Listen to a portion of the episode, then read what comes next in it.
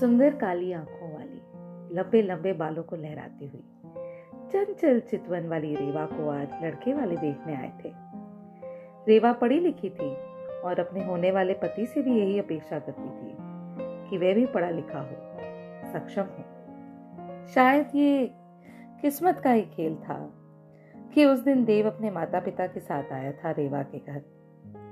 देव army में था और रिश्ता पहली मुलाकात में ही पक्का हो गया।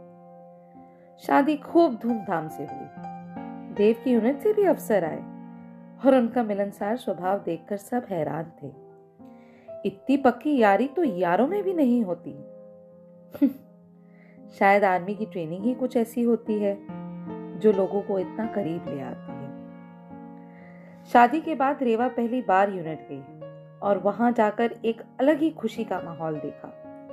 मानो जैसे एक नया परिवार मिल गया हो रेवा को। सभी लोग इतने प्रेमी और सहयोगी, इतना प्यार देखकर रेवा की आँखें भर आई। पर किस्मत का खेल देखिए। शादी के कुछ ही महीनों बाद देव की यूनिट को कश्मीर भेज दिया गया। अधबने मन से रेवा वापस अपने ससुराल आ गई।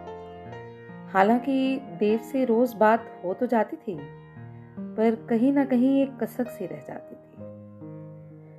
ये सेपरेशन का समय भी जल्दी निकल जाएगा। ऐसा सोचते हुए रेवा हर दिन की शुरुआत किया करती थी। ऐसे ही एक खूबसूरत दिन पर देव अपनी यूनिट के साथ सर्च पार्टी लेकर निकला। और उस दिन शायद भगवान को भी इसका पता नहीं होगा कि देव की पार्टी पर एम्बुश हो गया। और कुछ ही समय में खेल खत्म। रेवा के हाथ लगी तो सिर्फ़ देव की यूनिफॉर्म शरीर तो ब्लास्ट में मिट्टी में मिल गया था। क्या गलती हो गई? अब आगे क्या करूँगी? ये आँसू बंद क्यों नहीं होते? देव? देव कहाँ है? क्यों मुझे छोड़कर चले गए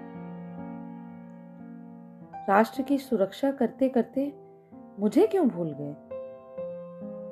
शहीद देव सिंह की वीरांगना अब? अब क्या? पर रेवा को हिम्मत नहीं हारने दी उसके रेजिमेंट के लोगों ने। कठिनाई से ही सही, आज वो अपने पैरों पर खड़ी है। देव का राष्ट्र की सेवा का सपना अब खुद पूरा कर रही है। आज राष्ट्रपति भवन में देव को मिले परमवीर चक्र को लेने जाना है। कुछ आँखें नम है। कुछ दिल भरा है। थोड़ी याद आ रही है।